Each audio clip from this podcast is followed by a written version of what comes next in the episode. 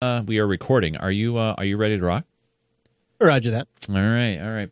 Chat room. are- Yeah, well, of course they're ready. All right. all right. Uh, here we go. It's two eighty two, right? Uh, two eighty two. Man, is that like a palindrome? I think it's a palindrome. All right, here we go. All right, here we go from the top. Three, two, one. This is Unfilter, episode 282 for Wednesday, May 30th, 2018.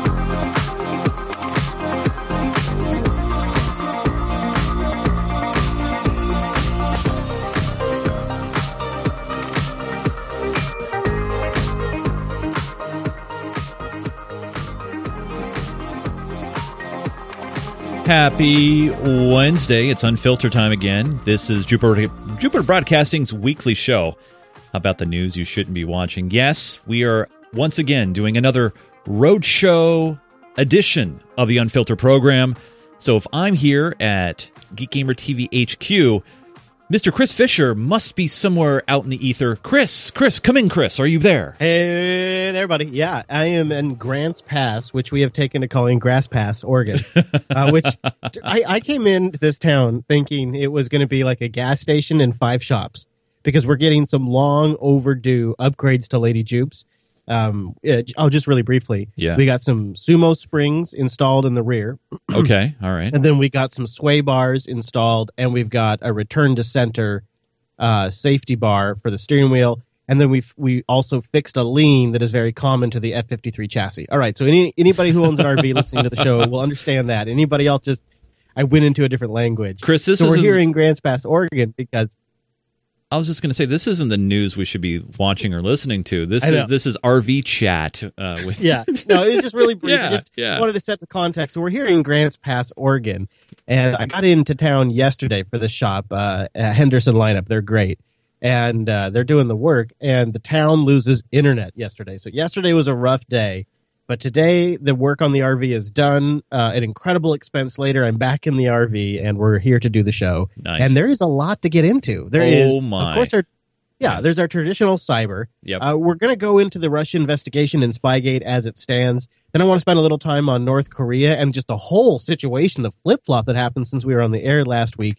And then, as always, buddy, we're going to wrap it up with a high note. I love ending it on a high note, which is great because it always, makes me as ma- always. makes us happy, makes us feeling good going into the end of the show after of all the uh, meat and potatoes, as you Man, say. you know, I have seen just one more thing about Grants Pass, Oregon. It's a it's a it's a pretty cool town, really, and it's something that would normally be my speed, except for it's been this weird mix of folks that are doing crazy stuff on the road. Just like I've seen folks riding down on the top of a suburban, uh, sitting out, sitting up on top of a sunroof, no shirt on, motorcycle helmet, just going down the road.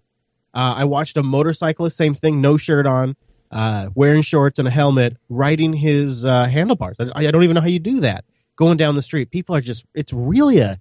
It's a very eclectic town, and it's also where this coffee st- uh, startup called uh, Dutch Brothers started. And is there's- that I don't know if you've ever heard of Dutch from? Brothers. Really? Oh, I didn't even know You- that. You you so you've heard of them? Oh, sure. Well, actually, they they just opened up a location in Everett, Washington. Oh no way! Okay, well, Yeah, so they yeah. started here in Grants Pass. Wow. Okay. And so they're on literally every single corner.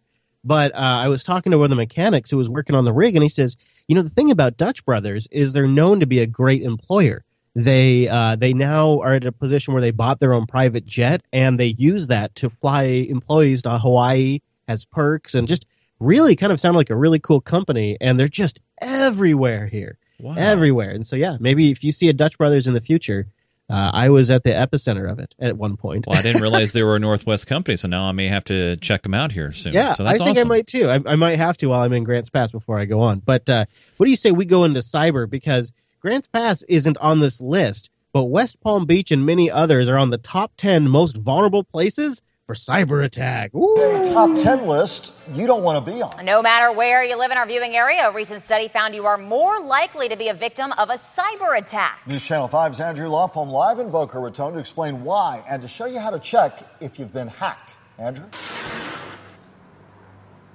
This is a new study done by the internet security company called Coronet. They're based out of Tel Aviv. Now, that study found just in Boca Raton alone that 15% of the population, which is way above the national average, don't even password protect their smartphones. Wait, are you serious? Yes, I know. So first of all, that's not hacking. That's no, just that's a stupidity. negligent- Yeah. okay. and, and and yeah, so the, it just gets worse from here. Like Oh. the low hanging fruit that we are now labeling as Russian cyber attacks or Yeah. just cyber attacks in general Yeah. is pathetic. It- it's just common sense that people are lapsing on.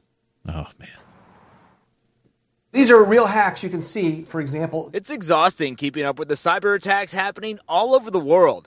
Everyone is a potential target, and no matter where you are in our viewing area, you're more likely to be among the most vulnerable in the United States, according to a new study. Not surprising Florida in general, and even not surprising anything in South Florida, but to be that high on the list is always just another reminder that we need to pay more attention. Alan Crowetz is Channel 5's internet security expert. By the way, Chris, do you uh, notice the uh, well placed uh, ad poster right there? By the way, Yeah. I'm just I'm just Yeah. framing for our audience. Yes. Mm-hmm. Yep. Mm-hmm.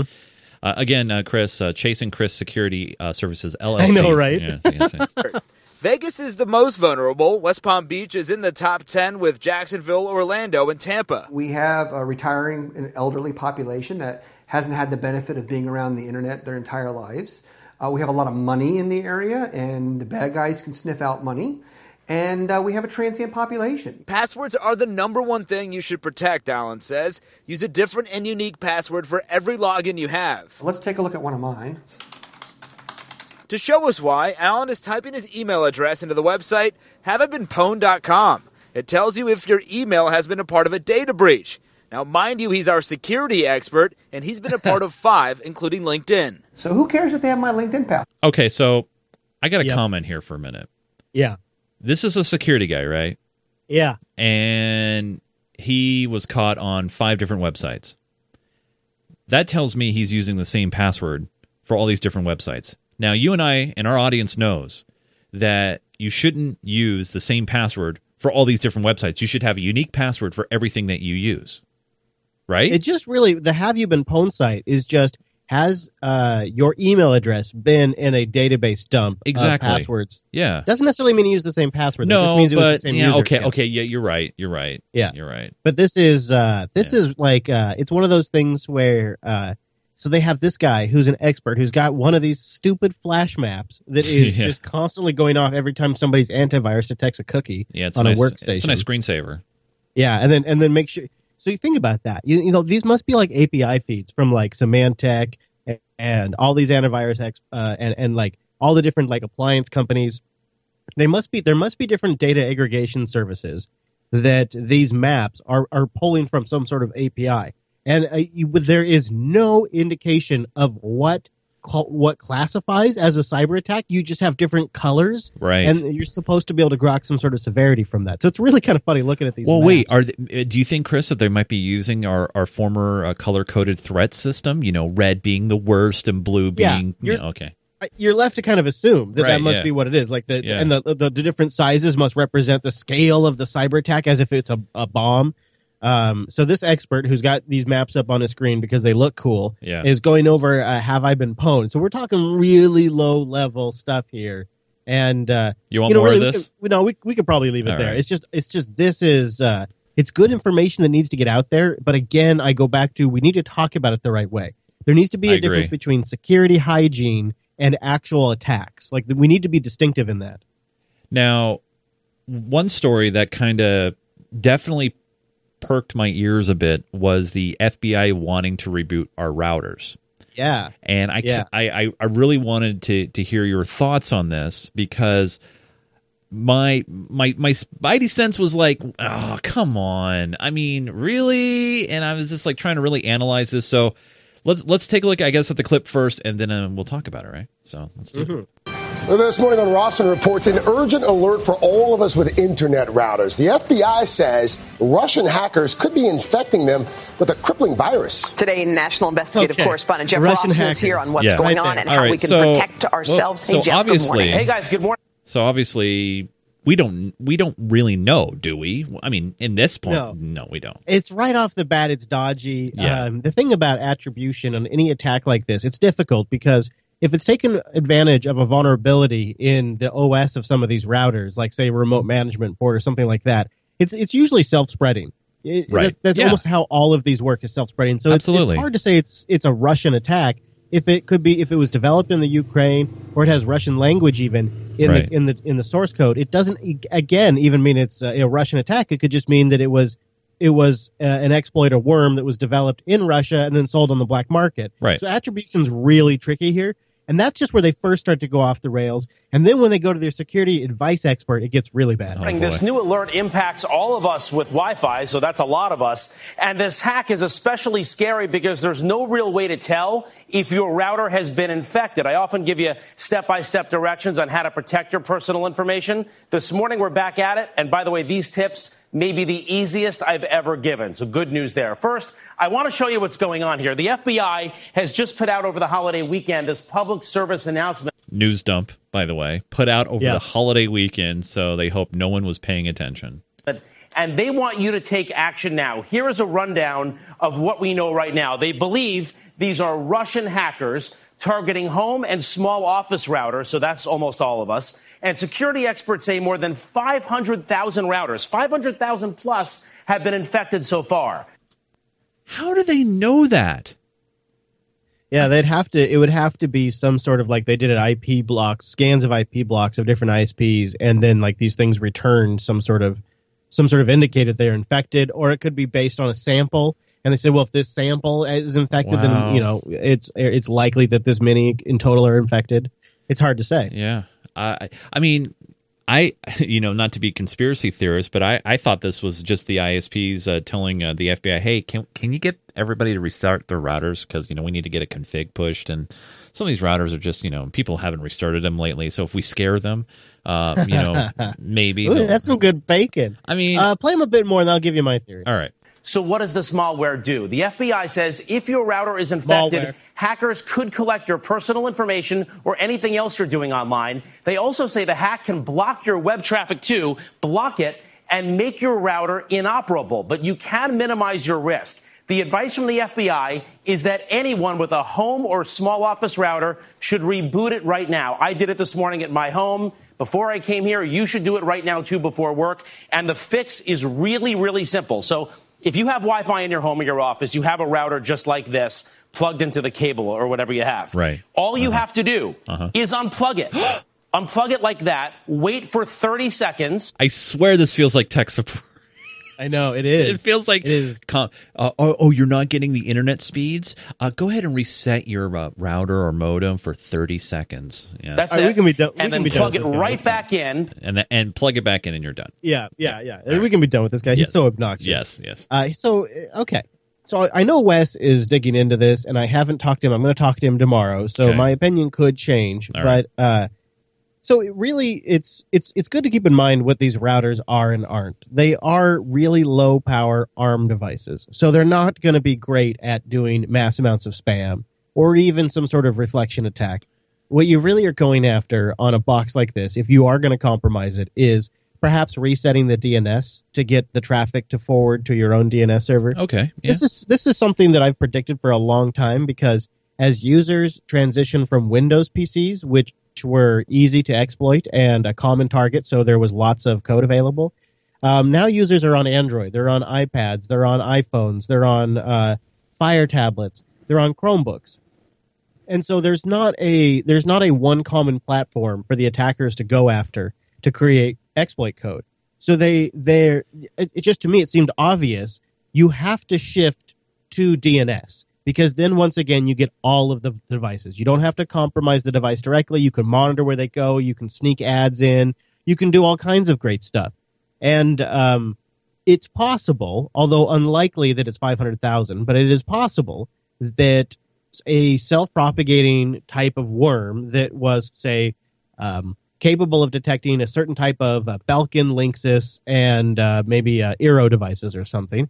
And it is able to uh, log into those and somehow create itself root access and then use them to reset the DNS. It's extremely unlikely, but it is possible. We've talked about it before on the TechSnap show. It, it has happened. It is a thing that happens. Um, and here's why the reboot thing is such a big deal. It is, and it's just we just recently talked about this in TechSnap. It is it is one thing to compromise a router. It is an entirely next level thing to compromise the firmware that is in a read only state that that router boots from when it reboots. So when you power cycle that router, you're clearing the runtime memory and you're booting from a read only image that is written to firmware. It is it is possible on some routers to compromise that firmware. It takes extensive knowledge of those devices and it involves exploiting a chain of exploits to get there. Um, and it includes even like uh, activating a built-in backdoor account and it's like a very complicated process, but you can compromise that firmware and then boot from a compromised firmware, but it's almost unheard of. and so if you yeah. reset these routers, you basically go back to the last time you saved a config. Okay. But the flip side to that is you go back to a vulnerable state. Right. It doesn't So really they could just get re. It, it doesn't solve any problem. Right, it, and that's what I was thinking too. Is just like, yeah, you're just you're not changing anything other Yeah. than in flushing cache or whatever. Right. Now, I'll talk to Wes, but what has typically happened in the past, and I believe what has happened in this case, is the FBI goes in and takes over the command and control servers of this worm or this bot or whatever you want to call it. And when they disable that command and control server, it um, it kind of stops. It, it either stops propagating or it continues to propagate, but then it doesn't do anything once it gets there. And so if you reboot, it'll clear whatever job it's been given. You know, maybe that's DNS redirection, maybe that's um, uh, NTP uh, reflection, whatever it might be. It'll clear that out, and then when it boots back up, it still might get infected again because of the nature of the worm. But it will never get any control. It will never get any commands from the control server because Right. I do believe I read that the FBI sees some servers related to this botnet right before this announcement came out. So it's it's it's possible that uh, the reason why the reboot is such a big deal is because you essentially solve the problem, even though you still have a vulnerable system and you may still get infected. Uh, you essentially have they have um, uh, immutized you because they now control those servers in in, in perpetuity, whatever, uh, which is not an uncommon thing for the FBI. They've also done that before in the past as well. TechSnap program, everybody. All of this is uh, stuff we talk about. TechSnap.systems. Very cool. Yeah, all right. So why don't All you, why don't we go back to our uh, bread and butter of the cyber, Yes. uh, and let's talk about uh, this uh, big cyber attack that's coming that Russia must be behind. It's if they're so good, they're telling everybody about it. well, I mean, we've already talked about you know Russia being blamed, so now let's let's do some more blaming. I guess. Here we go. Ukraine's security services claims Russia is preparing a large-scale cyber attack ahead of the Champions League final, due to be held in Kiev on Saturday.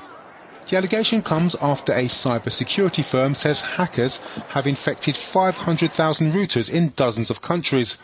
The malware is said to have been used in previous attacks that the US has attributed to Moscow.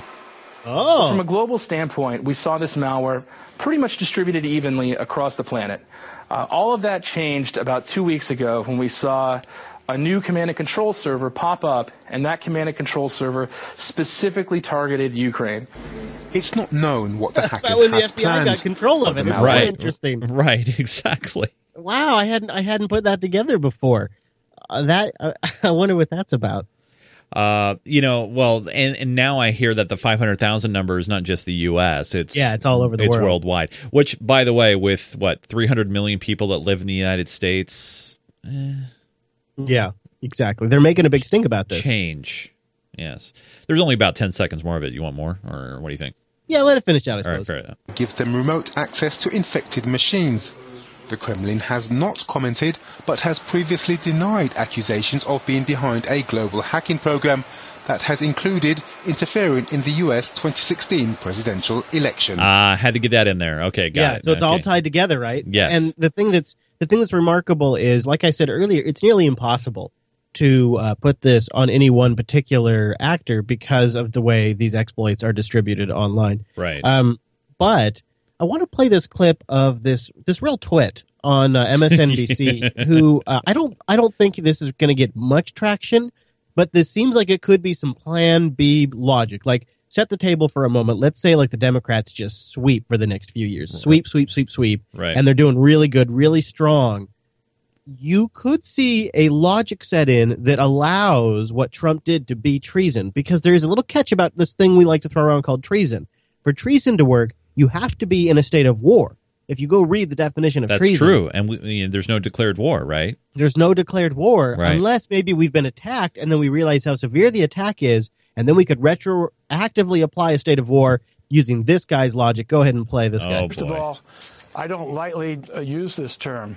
Uh, it's ter- as you just noticed, the president himself u- misuses the term, and a lot of people do. But I went to the Constitution, and to commit treason, a person has to have a, be at war with the country and provide aid and comfort to the enemy. Now the question is, are we at war with Russia because the Russians were doing the hacking?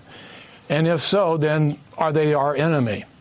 I submit that because of the massive hacking and cyber attacks that were made on this country and on our election system, on our Constitution, that they rise to the level of an armed attack. And an armed attack is basically what the, the forefathers wrote this in the Constitution. Mm-hmm. They didn't- So I I could see that a little bit. I mean, I can see that line of logic because you know an attack. You know, if you if you're actually crippling or you know you're you're trying to take down, say, you know those power grids that shouldn't be connected to the internet in the first place. Yeah, yeah. Um, or yeah. maybe you're like making some. Maybe you're making some. Uh, some things spin a little off kilter. Maybe you're. Uh, Yeah, yeah, Maybe you're see that. infiltrating a cellular network of Yeah. an entire nation. Yeah.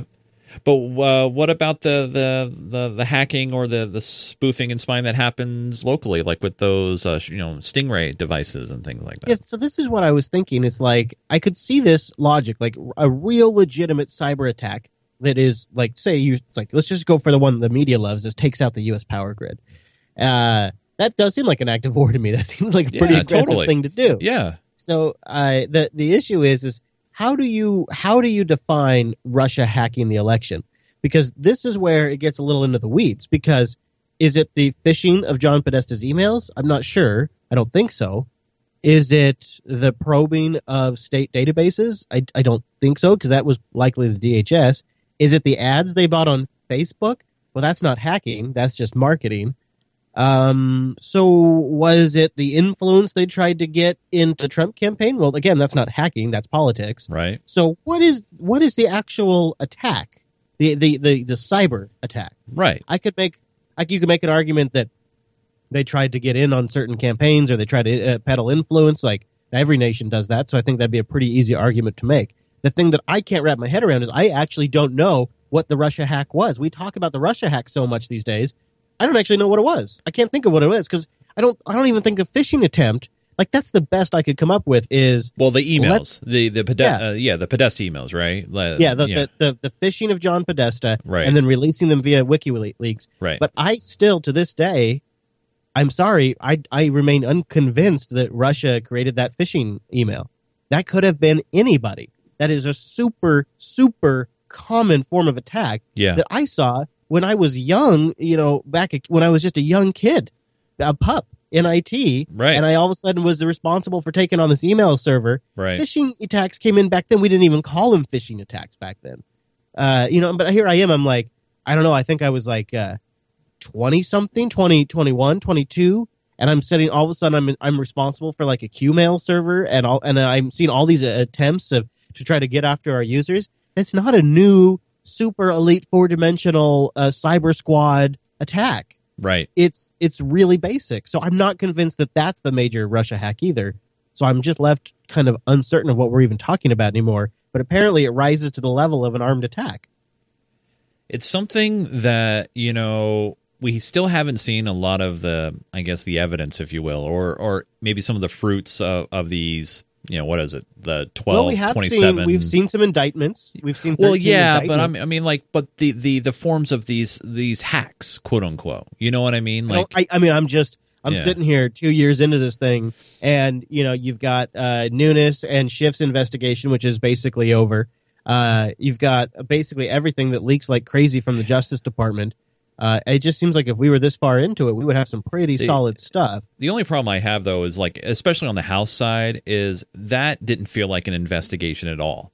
Uh, I mean, what for for either side, uh, I, I felt like it was it was obviously more political uh, than investigative, um, and you know, especially when you go back and just look on how both Schiff and Nunes played it all out, and they they played it a lot in the media, or you know, they they played it a lot with you know you know trying to you know uh, build up their base and you know keep the hype going there wasn't a- i mean we didn't get a lot of info out of it there was a lot of you know just back and forth conflicting reports so yeah, Yeah, I feel like a lot of that was more about establishing new power bases in the individual yeah. parties post election. yeah exactly so so No. well so speaking of investigations and Mhm. and and looking into things there's a new hashtag in town right Yeah, Spygate? yeah. Let's get into let's get let's get our Spygate on for Yes. this week's episode. We got a few things to cover in here. Starting out with uh, Trump uh, branding down hard. I, you know, as he does. yes yes he does Branding down. That controversial claim pushed by the president We now call it Spygate.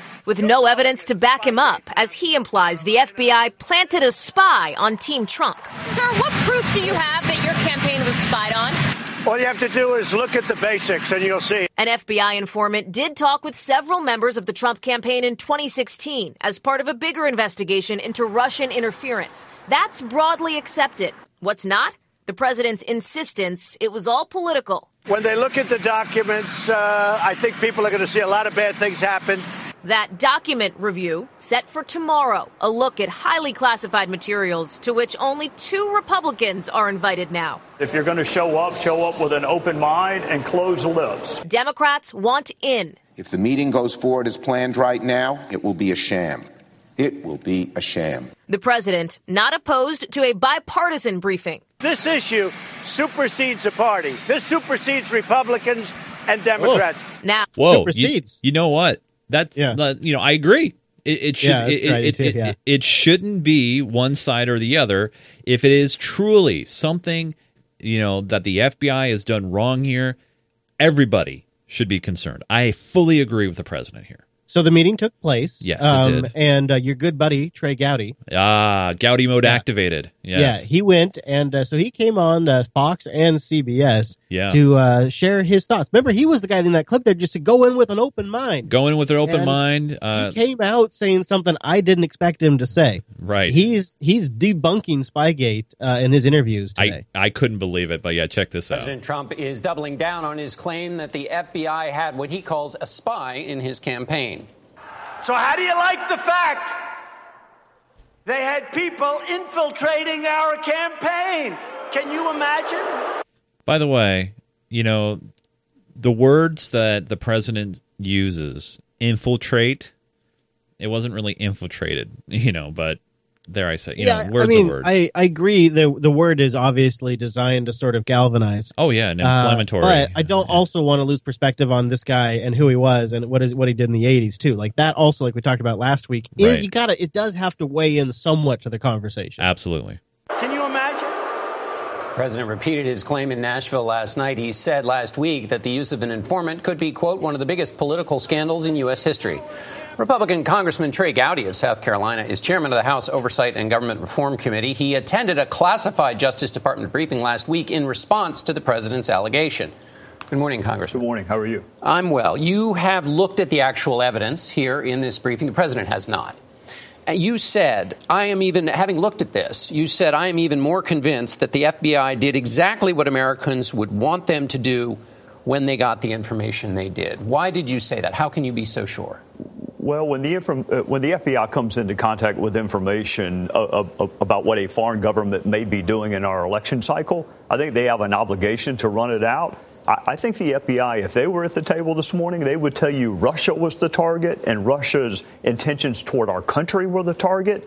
The, the, the fact that, that two people who were loosely connected with the Trump campaign uh, may have been involved uh, doesn't diminish the fact that Russia was the target and not the campaign. So you looked at this and you said what the FBI was doing was kosher. Why does the president keep saying what he's saying when he knows better? I don't know. Oh! I- Wow. And you see that little little grin on like Yeah. Trey Gowdy's He- face?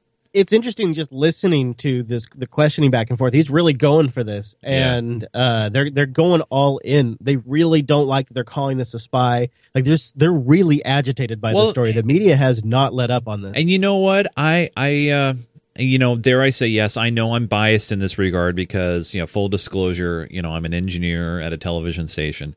But that being said, when it really isn't a spy thing at all, it's not a spy gate at all, and the, the message is still being kind of just pushed and pushed and pushed out there by the by the White House and the pre- uh, and the president. Uh, I I yeah. okay, I got thoughts. Let play Yeah. play out some Yeah. more Gowdy, and I'll then we'll talk about. More Gowdy mode. Doesn't diminish the fact that Russia was the target and not the campaign. So you looked at this and you said what the FBI was doing was kosher. Why does the president keep saying what he's saying when he knows better?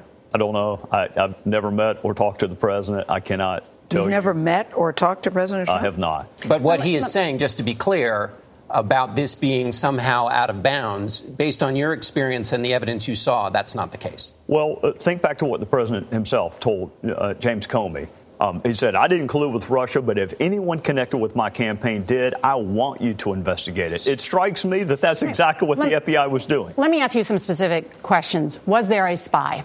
That is not a term I've ever used in the criminal justice system. Undercover, informant, confidential informant, those are all words I'm familiar with. I've never heard the term spy used. So when the president says Spygate, that's not a. There was no spy in, inserted into the campaign. Have you seen any evidence of that? I have not. That's an espionage term. That's not a law enforcement term. You believe the FBI acted properly in this matter? Based on what I have seen, I don't know what the FBI could have done or should have done other than run out a lead that someone loosely connected with the campaign was making assertions about Russia. I, I would think right. you would.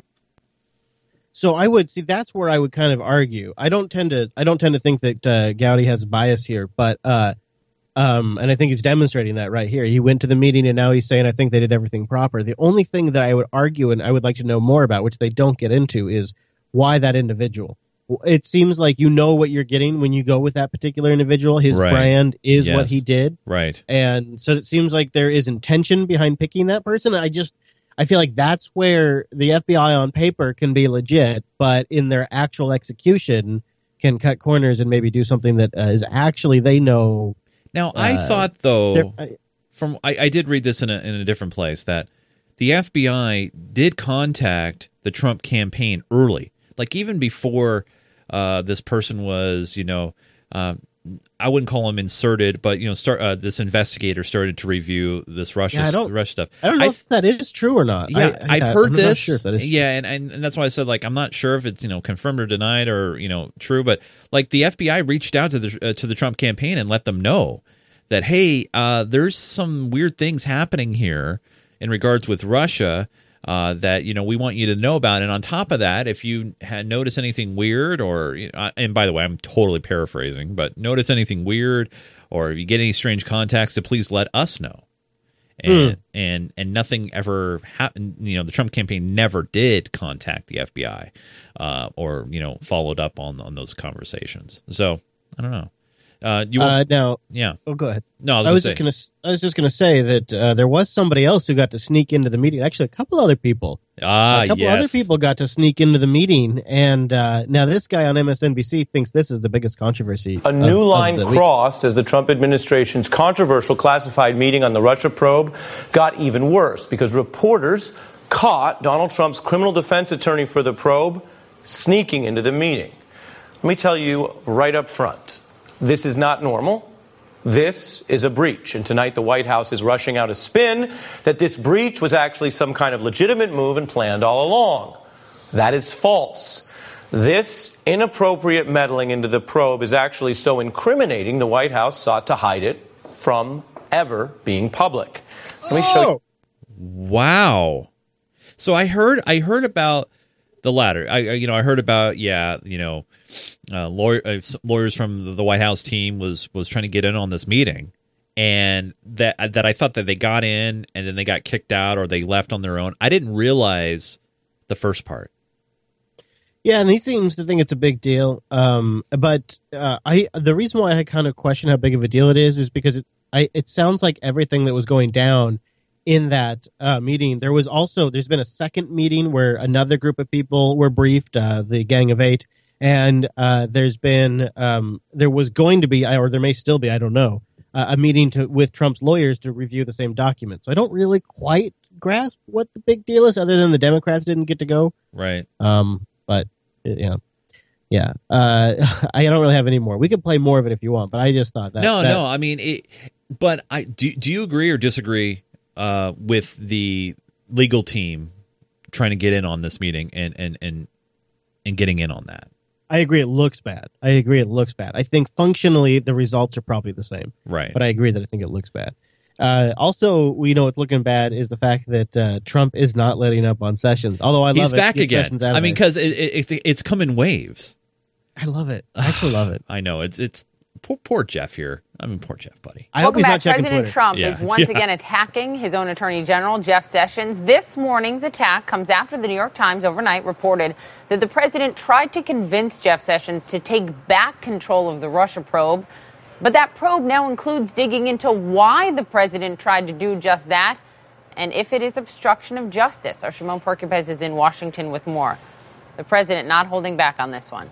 No, and he certainly hasn't held back. Uh, you know, in the latest series of tweets, uh, he essentially says that he wishes he had picked a different attorney general. Uh, now, the New York Times uh, reporting that the president in March 2017, just after Sessions recused himself uh, from the Russia investigations, uh, that when Sessions flew to Mar-a-Lago to meet with Trump, they had dinner, and that Trump there at that dinner berated the attorney general and told him he should reverse his decision to recuse himself from the Russia investigation. Now, the Times says that that was an unusual and potentially inappropriate request, and that Jeff Sessions refused. Uh, Trump's request. Now, the New York Times, as part of the special counsel's investigation, is looking at this meeting. It's part of its obstruction investigation, as well as the repeated attacks on Sessions by Trump in the media and on Twitter. And, you know, Okay. Poppy, as we've Here's why I don't think this is. Uh, this is why I don't think it's quite fair. Is um, I don't think Trump's. I think Trump should just simmer down and wait for the investigation to get over, and then he should just fire Sessions. I don't know why he doesn't just behave himself and do that, but I don't think it's necessarily wrong in the fact that he's getting screwed by, by Sessions. So Jeff should have advised Trump before he ever accepted the job as the top lawyer that he would have had a conflict of interest here as being a member or being connected to the campaign. Right. That should have been upfront a disclosure because there are lots. I don't know if you've noticed. lo- lots of lawyers, lots of lawyers in this country that Donald Trump could have chosen from. Absolutely. That could help him manage what is going to be the most political moment in his entire entire career. Like this right here is His life. the moment Yeah. that needs managed, and his top lawyer is out. That would be extremely frustrating if I was the president, and and especially because Jeff should have told him before he accepted the gerb. And this conflict apparently was already obvious to the Justice Department. So therefore, it should have been obvious to Sessions, or he wasn't the right guy for the job to begin with. So I can understand why Trump is upset, and I don't think he's necessarily wrong. But it's like you got to play it cool until the Russia thing passes. Then you can start cleaning house. Well, and just like cleaning Comey out too soon may not have been the right play. Maybe it was, but then it kicked off the whole Mueller investigation. Well, well, the cleaning out, I, I think, you know, well, first off, the cleaning out of Comey thing, and then you know going on with Lester Holt, and then basically saying, you know, the quote, you know, he wouldn't let the Russia thing go, and and basically saying that to Lester. I was, you know, that I keep kind of going back to, and then I see this where it's like, dude, you know, president, you you knew that this guy was a part of your campaign, okay? So he obviously had to recuse himself because yeah, I, yeah, I guess I don't I think mean- that's necessarily on Trump to know, but well, I'm, yeah, what, he didn't know that he was there. I mean, he, of course, Trump. I mean, he was on stage campaigning with him. I to, to say that he Yeah, didn't I- know. I, I I mean, come on. I mean, in- as far as what the Justice Department's so the, it's Yeah. a policy in as far it's a Justice Department policy that advised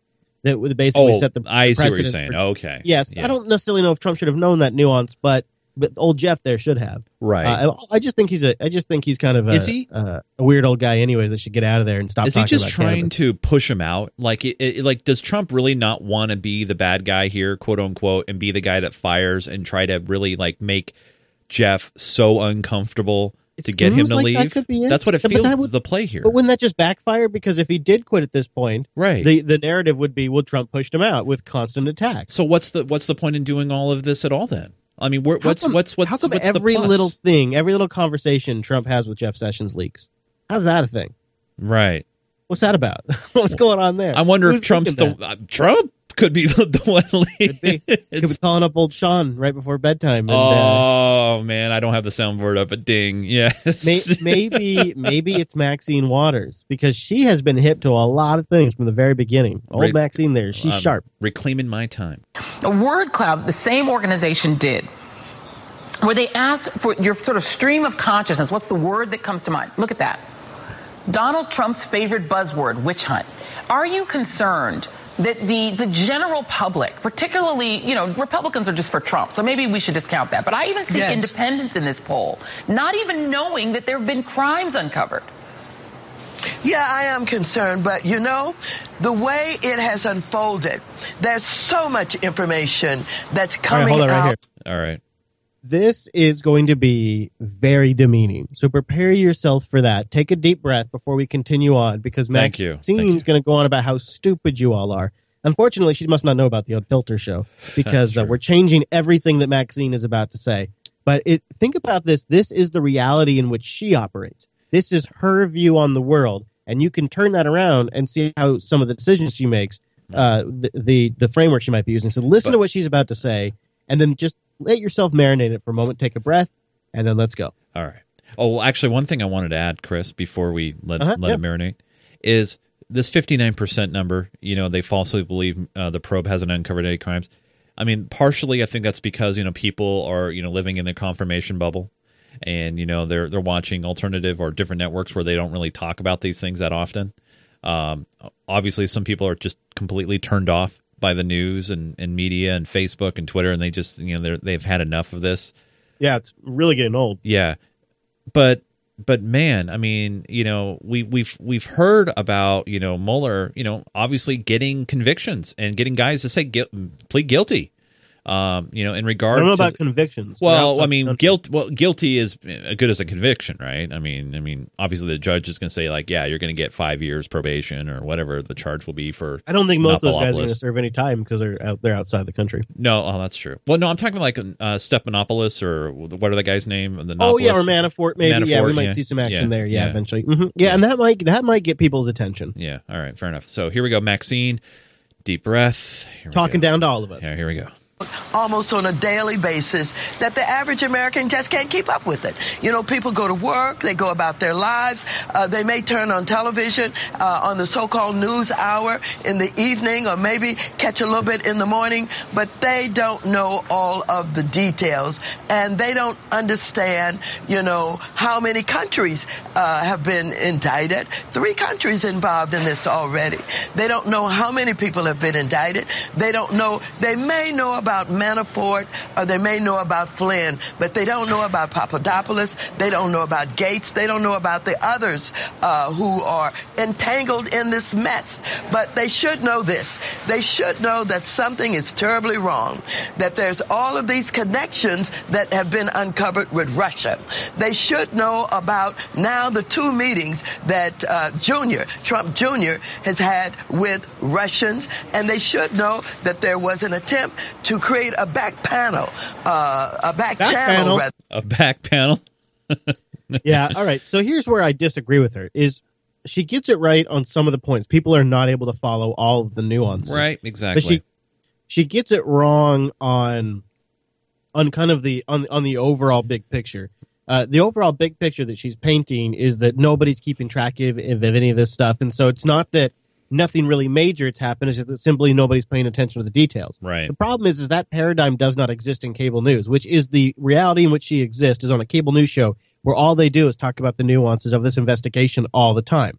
So it's like this weird disconnect because that outlet is appealing to people who are hyper interested in all of the details, and so it, it's it's a false representation of the actual audience. Anyways, Maxine says there's been a back panel all along. A back panel. A back I wonder panel. if that's like a like a high high data rate, like a fiber back panel or something, like some sort of like Russian backplane. Eh, it's been Um, but my in. favorite story Yes. about Russia this week was this journalist who was a Kremlin critic, and um, yeah, the Ukraine officials came out and said uh, that uh, they were trying to help him, uh, and he was in the ambulance, and this Russian spy Oh, I know. break- broke into the ambulance and shot the guy in the back of the head. Yeah. and now he's dead. Right. The problem is that guy just showed up at a press conference fully alive. What? Both the Associated Press news agency and the Reuters news agency in the last few moments um, have given us some quite stunning breaking news. Arkady Babchenko, the Russian journalist who was reported to be killed in Kiev, has shown up at a news conference in Ukraine. Um, Mr. Babchenko says that this is an operation that had been prepared for two months, and he thanks the Ukrainian security service for saving his life. Uh, the head of the Ukrainian security services has said that they received information about a Russian plan to assassinate Mr. Babchenko, and they managed to All right. prevent it. And they- wow. So this the news story is now. Oh, we, well, he wasn't dead. Uh, we we saved him at the last moment. So yeah, isn't that interesting? Uh, you know, the, I the way heard- the story gets twisted. Well, I you know I think what it was is you know he he he went to you know collect his benefits and they're like, uh, sir, we uh, you're dead. yeah. Oh, must be a bookie there. Yeah. Uh, so last week on the show, I said that uh, I think Trump is going by the Bolton plan, and the Bolton plan with North Korea is hard nose, hard negotiation. You don't let up the pressure, Right. even after they've agreed to a summit. Yep. And then, right as we got done with the show, Trump promptly calls off the summit with it's North done. Korea. And I and I said you know maybe he was playing a little bit of good cop bad cop kind of a thing. You know he was trying to like you know if it happens it happens. Yeah. No big deal. We'll keep talking, but in the meantime we're going to keep the pressure up. Boom, bombshell. Boom bombshell. The historic summit with Kim Jong un had been on shaky ground. Today, that ground gave way. I believe that this is a tremendous setback for North Korea and indeed a setback for the world.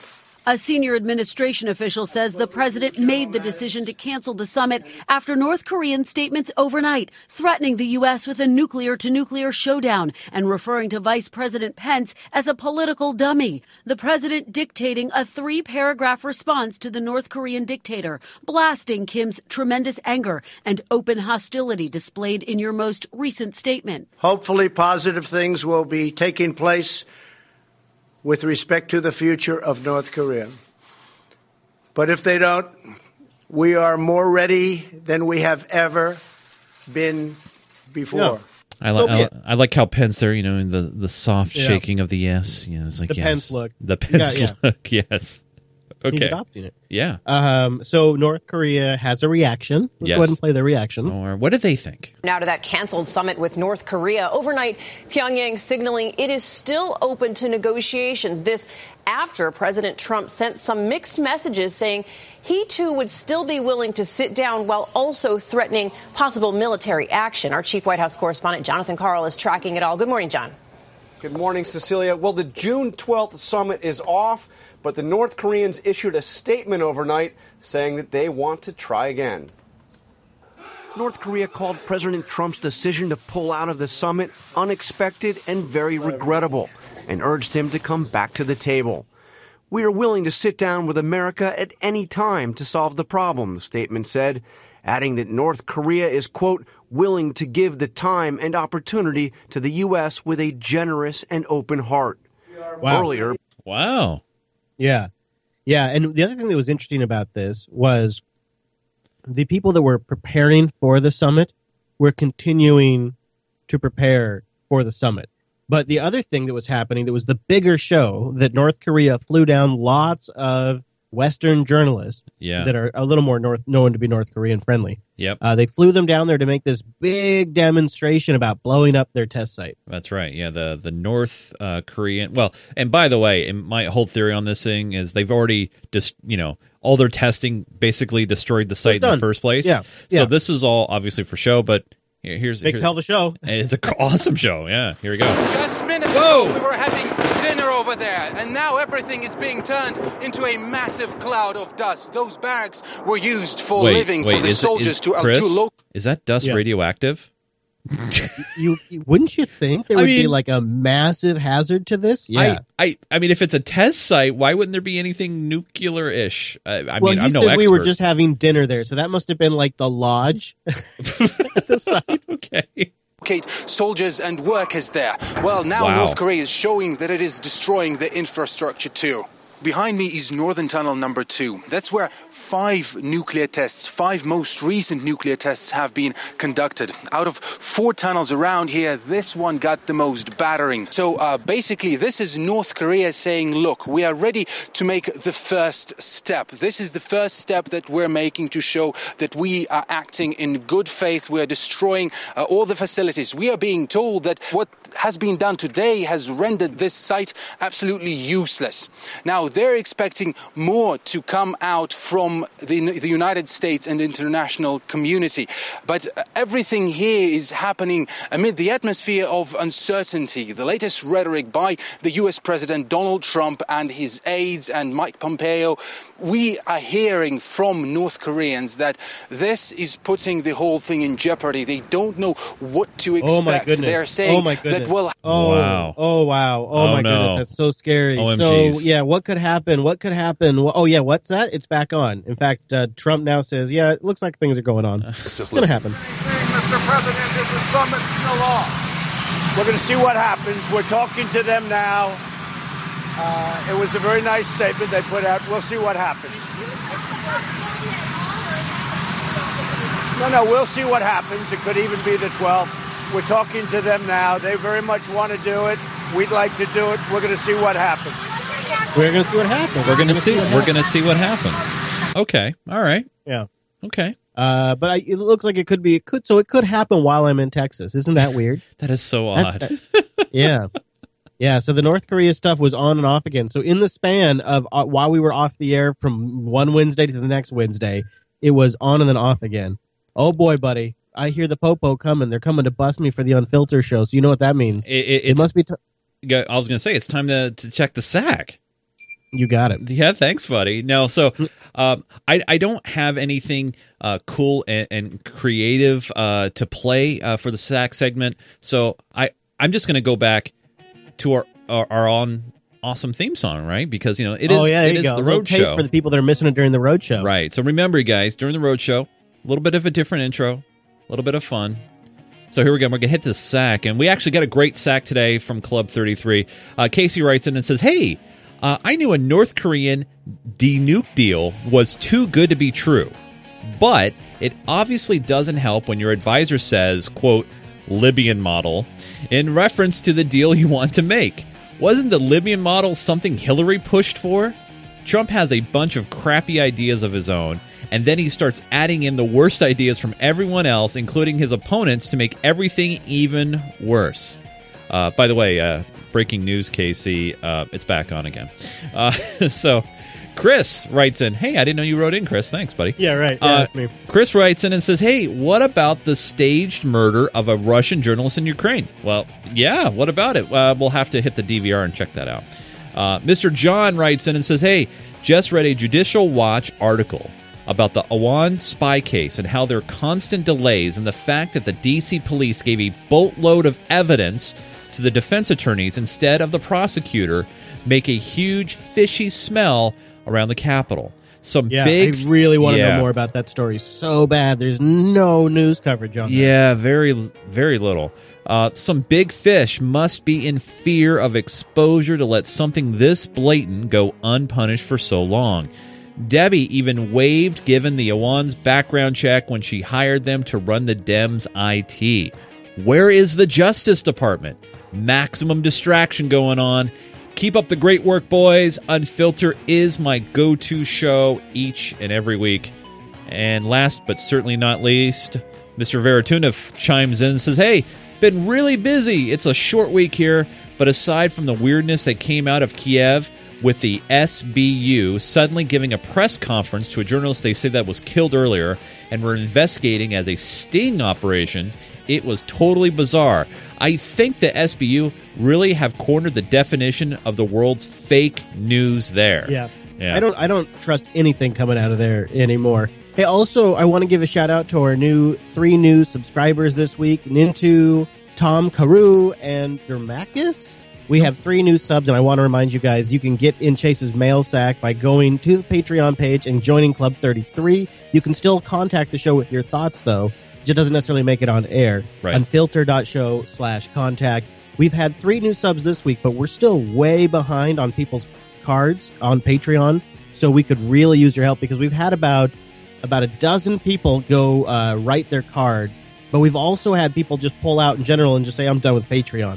So uh, we could really use your support at patreon.com slash unfilter because the show's a little upside down at the moment with like still about almost 85, 90 cards or something like that. Wow. They're declining on our Patreon. Wow. So use your Um, help on that. Patreon.com slash unfilter. Yeah, and the, the final notes, by the way, from Verituna, he also writes in and says something you might not, not have heard uh, of was Bill Browder, one of the most infamous co- uh, Chicago Cowboys who, with the help of the Clintons, plundered Russia in the early 90s. Google Anne Williamson, grandstanding his release from Spanish police as a victory against Putin, forgetting that he was already been exposed as a criminal in the U.S. It was also shown this week that ISIS, or ISIL, or Daesh, are being funneled with the aid of the U.S. through Afghanistan and towards Europe. Thanks, Deep State. At home, the Grenfell inquiry has just kicked off with a third day of victims' family having their very emotional say about their loved ones and their treatment following the fire. Heartbreaking stuff, really. Really wish I could watch this show live tonight, but really, I have so much to do. Thanks for putting the live stream up for us Patreons to watch later. I cannot express how grateful I am to not miss a beat. Thanks for that and make it a good one. Remember, as Chris mentioned, you can be a part of Club 33 today. Head on over to patreon.com slash unfilter. And if you are a Patreon, don't forget to update your credit card info. We really do appreciate it. Yes, thank you, everybody. And now it is time for that Mommy high note. needs a joint. You know what that means. Yes, she does. She really does. You know, she's kind of whiny about it too. Have you noticed that? Like, I- listen I to do. her. A joint. A little whiny. She Yeah. she wants to she wants to uh you know make sure that we all know about it. I guess. frustrated about it. She's Yes. frustrated. Yes. I, I like this uh, story out of uh, Detroit, not because it's about a pot bust, but because they're really ramping it up. Like I've noticed for the last six months, they're just really ramping these stories, and now they've really kind of nailed the narrative. Go All ahead, right. Mr. Chase. Here we Kick it go. off with our first one. dollar pot bust. This is a very, very sophisticated operation. Police and Border Control seizing hundreds of plants that were part of a major grow operation in Detroit. Tonight, what tipped law enforcement off and how many people are behind bars in connection to this operation. It's our top story at 10. And thank you for joining us tonight for 7 Action News on TV 20 Detroit. Detroit police teaming up with Border Patrol to take down the illegal growing operation today. It came up after a tip that law enforcement officials literally sniffed out. Uh, okay. Investigator Simon Shaykhet takes us inside the warehouse on the city's southwest side that is now closed for business. Simon. Detroit police tell us they've recovered an unprecedented amount of illegal drugs being grown right here at this warehouse. In fact, there's so much of it, they say the street value exceeds $1 million. Inside this. I always wonder how do they figure that out? Yeah, I don't know. I don't know. Do they have And, like, a calculator like uh, drugbustcalculator.com or something like that where they just go to type in how much they have and they just you get a also got to figure like uh you know at that with that at that quantity at that scale uh if one if one or two plants were to disappear into a into a, the back of a cop car nobody would ever notice like Right. there, I, I just can't believe there's not somebody who's just stealing a little on the side when a bus like this goes down Highly advanced green garden. Pot plants bear names like Gorilla Glue 4 and Star Dog. Turns out these drugs Wait a minute. Let me back that up a little bit because I don't know if you noticed. Okay. So he said Gorilla Glue 4 or whatever, right? How would he know that's what that is? It just says GG4. May, oh hmm maybe they googled it i don't know I like or maybe maybe they had records Does he? may, maybe he took a sample and he asked what it was. I, uh, ju- that's just. uh, I just caught that. guy, the guy knows his weed man I guess so. and Star Dog. Turns out these drugs found inside multiple grow rooms are so potent, they also failed a smell test. Border Patrol was doing an investigation last week and smelled a strong odor of marijuana coming from this clandestine building. Soon after, police were all over this facility along clandestine building half the. That's I'm a- sorry. not- I'm not- sorry Not a, for not a regular building. It, it's a clandestine building. And, you know, and, and you know, my apologies for any of our fans from Detroit, but I bet you you guys have more than one or two of those types of buildings. I, I just, I mean, we have loads of those buildings here. I'm just saying. West Jefferson. At about 4 p.m. today, they made their way inside, only to find a chronic case of who done it. A handful of folks watching over the dope, but no one admitting it was theirs. When they came in execution, the raid commander um, froze them, got them in custody. High tech lighting, a scientific laboratory, security cameras, and old fashioned Ziploc bags are now all part of the evidence. Investigators say whoever's behind these fields of weed will have to face some sticky charges very soon. Oh my god! I agree Stop with the chat room, puns. is they're basing it on the street value based on the grams, and they're probably Ah, weighing the entire wait. plant. You know, so if the if if they've got the All stems right. in there, the branches in there, maybe even some of the dirt, because there Oh, well, no the so- the soil alone. that doesn't have a few filters. You know, they're going to have air filters. But the puns, come on, WXYZ. Just yeah, You can see from the lighting that they use, how it's on the timer, and different things for the plant, for the marijuana grow. Um, I Mm. would say a lot of man hours, a lot of money to put this together. Police tell us right now a total of six people remain in custody in connection with this bust. They say they also worked hard on this case with cooperation from the United States Border and Protection Office. From downtown Detroit, Simon Shaykhet, 7 Good. Action News. I'm, I'm always I'm always glad when they can work a little federal agency angle in there. Well, to Uh, be fair, of- to be fair, Mhm. Detroit, you know, right there on the Canadian border. So of- of course, CB. Uh, Those damn CBP 's Canadians, gonna- dude, their legal weed. It's just going to get worse and worse. I know. The FDA, speaking of federal agencies, is on the verge of approving medicine though that's made from cannabis. Ah, they're CBD, using I believe. They're using their patents, huh? Okay, all right. FDA is on the verge of possibly approving the first medicine made from marijuana, and it could be a game changer for some patients diagnosed with two devastating forms of epilepsy. And researchers here in Boston say this works.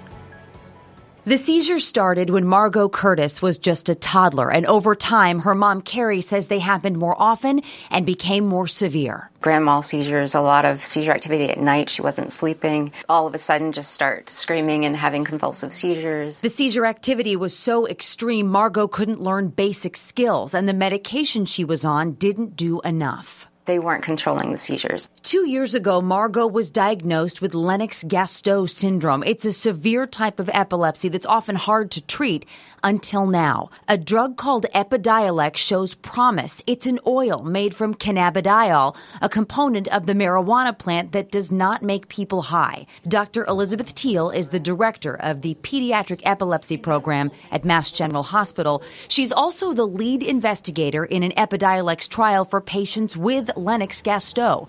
What they found an almost 44% drop in monthly seizures. So that's significant. Wow. Um, and a parent could tell Yeah. you that if my child was having 20 seizures a day, if you could knock it down 44%, even though they weren't yet seizure free, that would likely be the best seizure control it ever had. Researchers aren't Yeah, sure. with less side effects too, which Yeah. is the other key thing. Yeah, Uh, that's the- absolutely. That's the, big deal, and it's it's the big story there is really that the FDA is getting on board with that. But we do have some good news for our listeners in the Florida area. Yes, if you're in Florida, get ready. Be, well, as long as you have a medical condition, of course. Oh yeah, right. Julie, thank you. And new at 11, a major victory for people pushing to smoke marijuana. A judge is ruling that people with a prescription for medical marijuana are now allowed to smoke it. Florida voters made the drug legal in 2016. The judge believes that a ban on smokable cannabis is unconstitutional. Florida's Department of Health is planning to appeal this ruling. Why? I mean, why are they so hard? I, mean, I guess it's Florida, I guess, but Yeah, exactly. you just answered it right there. Yeah. Uh, but maybe they'll take after New York. So check this out. So you know it's party uh, season, uh, party party season in Yeah. uh, New York, and uh, the platform of the Democrats is um, it's at least for these this particular aspect is one that I think should spread all over the country. Uh, hit this one. New York State Democrats were excited today, maybe even a little high. And Uh. it wasn't just that they were nominating Uh. candidates for statewide office. The executive committee passed a resolution calling for the legalization of marijuana, saying that millions could be added to state coffers. ah, mm-hmm. what do I always say, Chris? Show me the money. That's You always say it, Chase. I always say If that. it were taxed like say- Yeah, always. Alcohol at an excise tax rate of 13%. The Democratic Party is excited about making this a platform resolution. But for State Senator Todd Kaminsky, legalizing marijuana isn't just some progressive idea that seems to be sweeping the country. If New York does join eight other states and the District of Columbia in making it legal, he'll be voting for just how it's done. As a lawmaker, we have to make sure that it's going to be rolled out responsibly, that our roads are going to be safe, and that our children are going to be safe. There are also political ramifications for running on a platform that calls for the legalization of pot. If you're running statewide, legalization of marijuana is probably a plus for you because it's not going to hurt you in the city, uh, it's not going to kill you in the suburbs, and upstate vote in a primary for Democratic governor is probably not all that important if you have the first two. Political consultant Charlie King says it could cut both ways. It still has to be something that uh, that that has to be sort of test driven. So I guess that's the con or the challenge. As someone who is running, you know, city and statewide, you have to weigh the variables about the entire constituency that you look to serve and see what the temperature is. People, you know what's not getting what, discussed in there is uh, human rights and uh, people's own uh, government of their own body. Yes, yeah, not, not, coming up. No, not coming no, up. not coming. Up. But it is all. it is encouraging to see it become part of their platform. Yeah, well, it's it's it's a step and I know that uh, maybe nationally the Democrats are, are still apprehensive as far as applying it to their platform. I mean, you see what hap- what happened up in Ca- uh, Canada with Trudeau, and you know they they established that as part of their platform, and it they had a huge, uh, huge, uh, well response to that, obviously, and, yeah. and, and legalization yeah. up there. So it's interesting. Yeah. it is. Well, Mr. Chase, another edition of the Road Show concludes. I think the next time uh, we connect, I will definitely be in Texas. I'll probably be outside of Austin a bit. Uh, nice. and then uh, after that, I'll be situated in Austin in the Texas area for a bit, and then in Keller for a bit, and then I'll be heading home again. So a few more Roadshow editions, and uh, and then I'll be back in the studio, and we'll be back to the regular old unfiltered show. Yeah. So once again, Mr. Chase, well done running the board. Well, thank, thank you. you. If if people uh, now, are you doing any kind of tweeting uh, during the uh, during the roadshow stuff? Like, are oh, you? you can, yeah, sure. You can find me at Chris Las. What about yourself? Uh, you on that? Uh, t- you don't have a Twitter account. I, I do actually, thanks to uh, my good buddy Oh. Devin. Uh, he was able to get me verified. Oh. yeah, so at Nunes N U N E S on the Twitter. And by the way, uh, just to mention about the whole technical stuff, next week after the show, I'm literally having to tear down my my equipment because next weekend, and I'm, this is a shameless plug, I know. But next weekend, I will be at the Northwest Pinball and Arcade Show.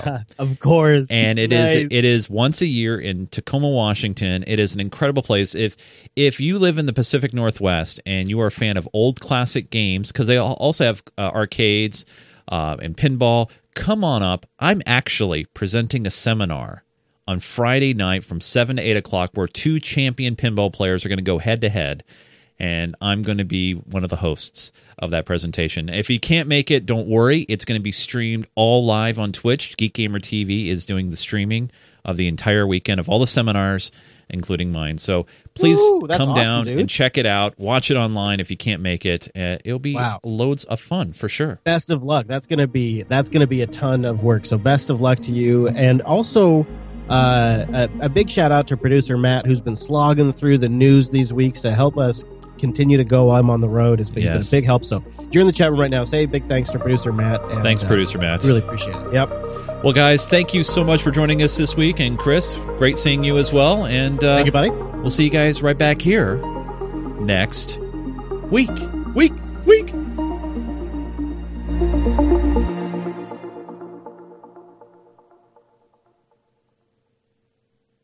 Wait, did that record? Oh, wait, we have to do the whole show again? I'm kidding.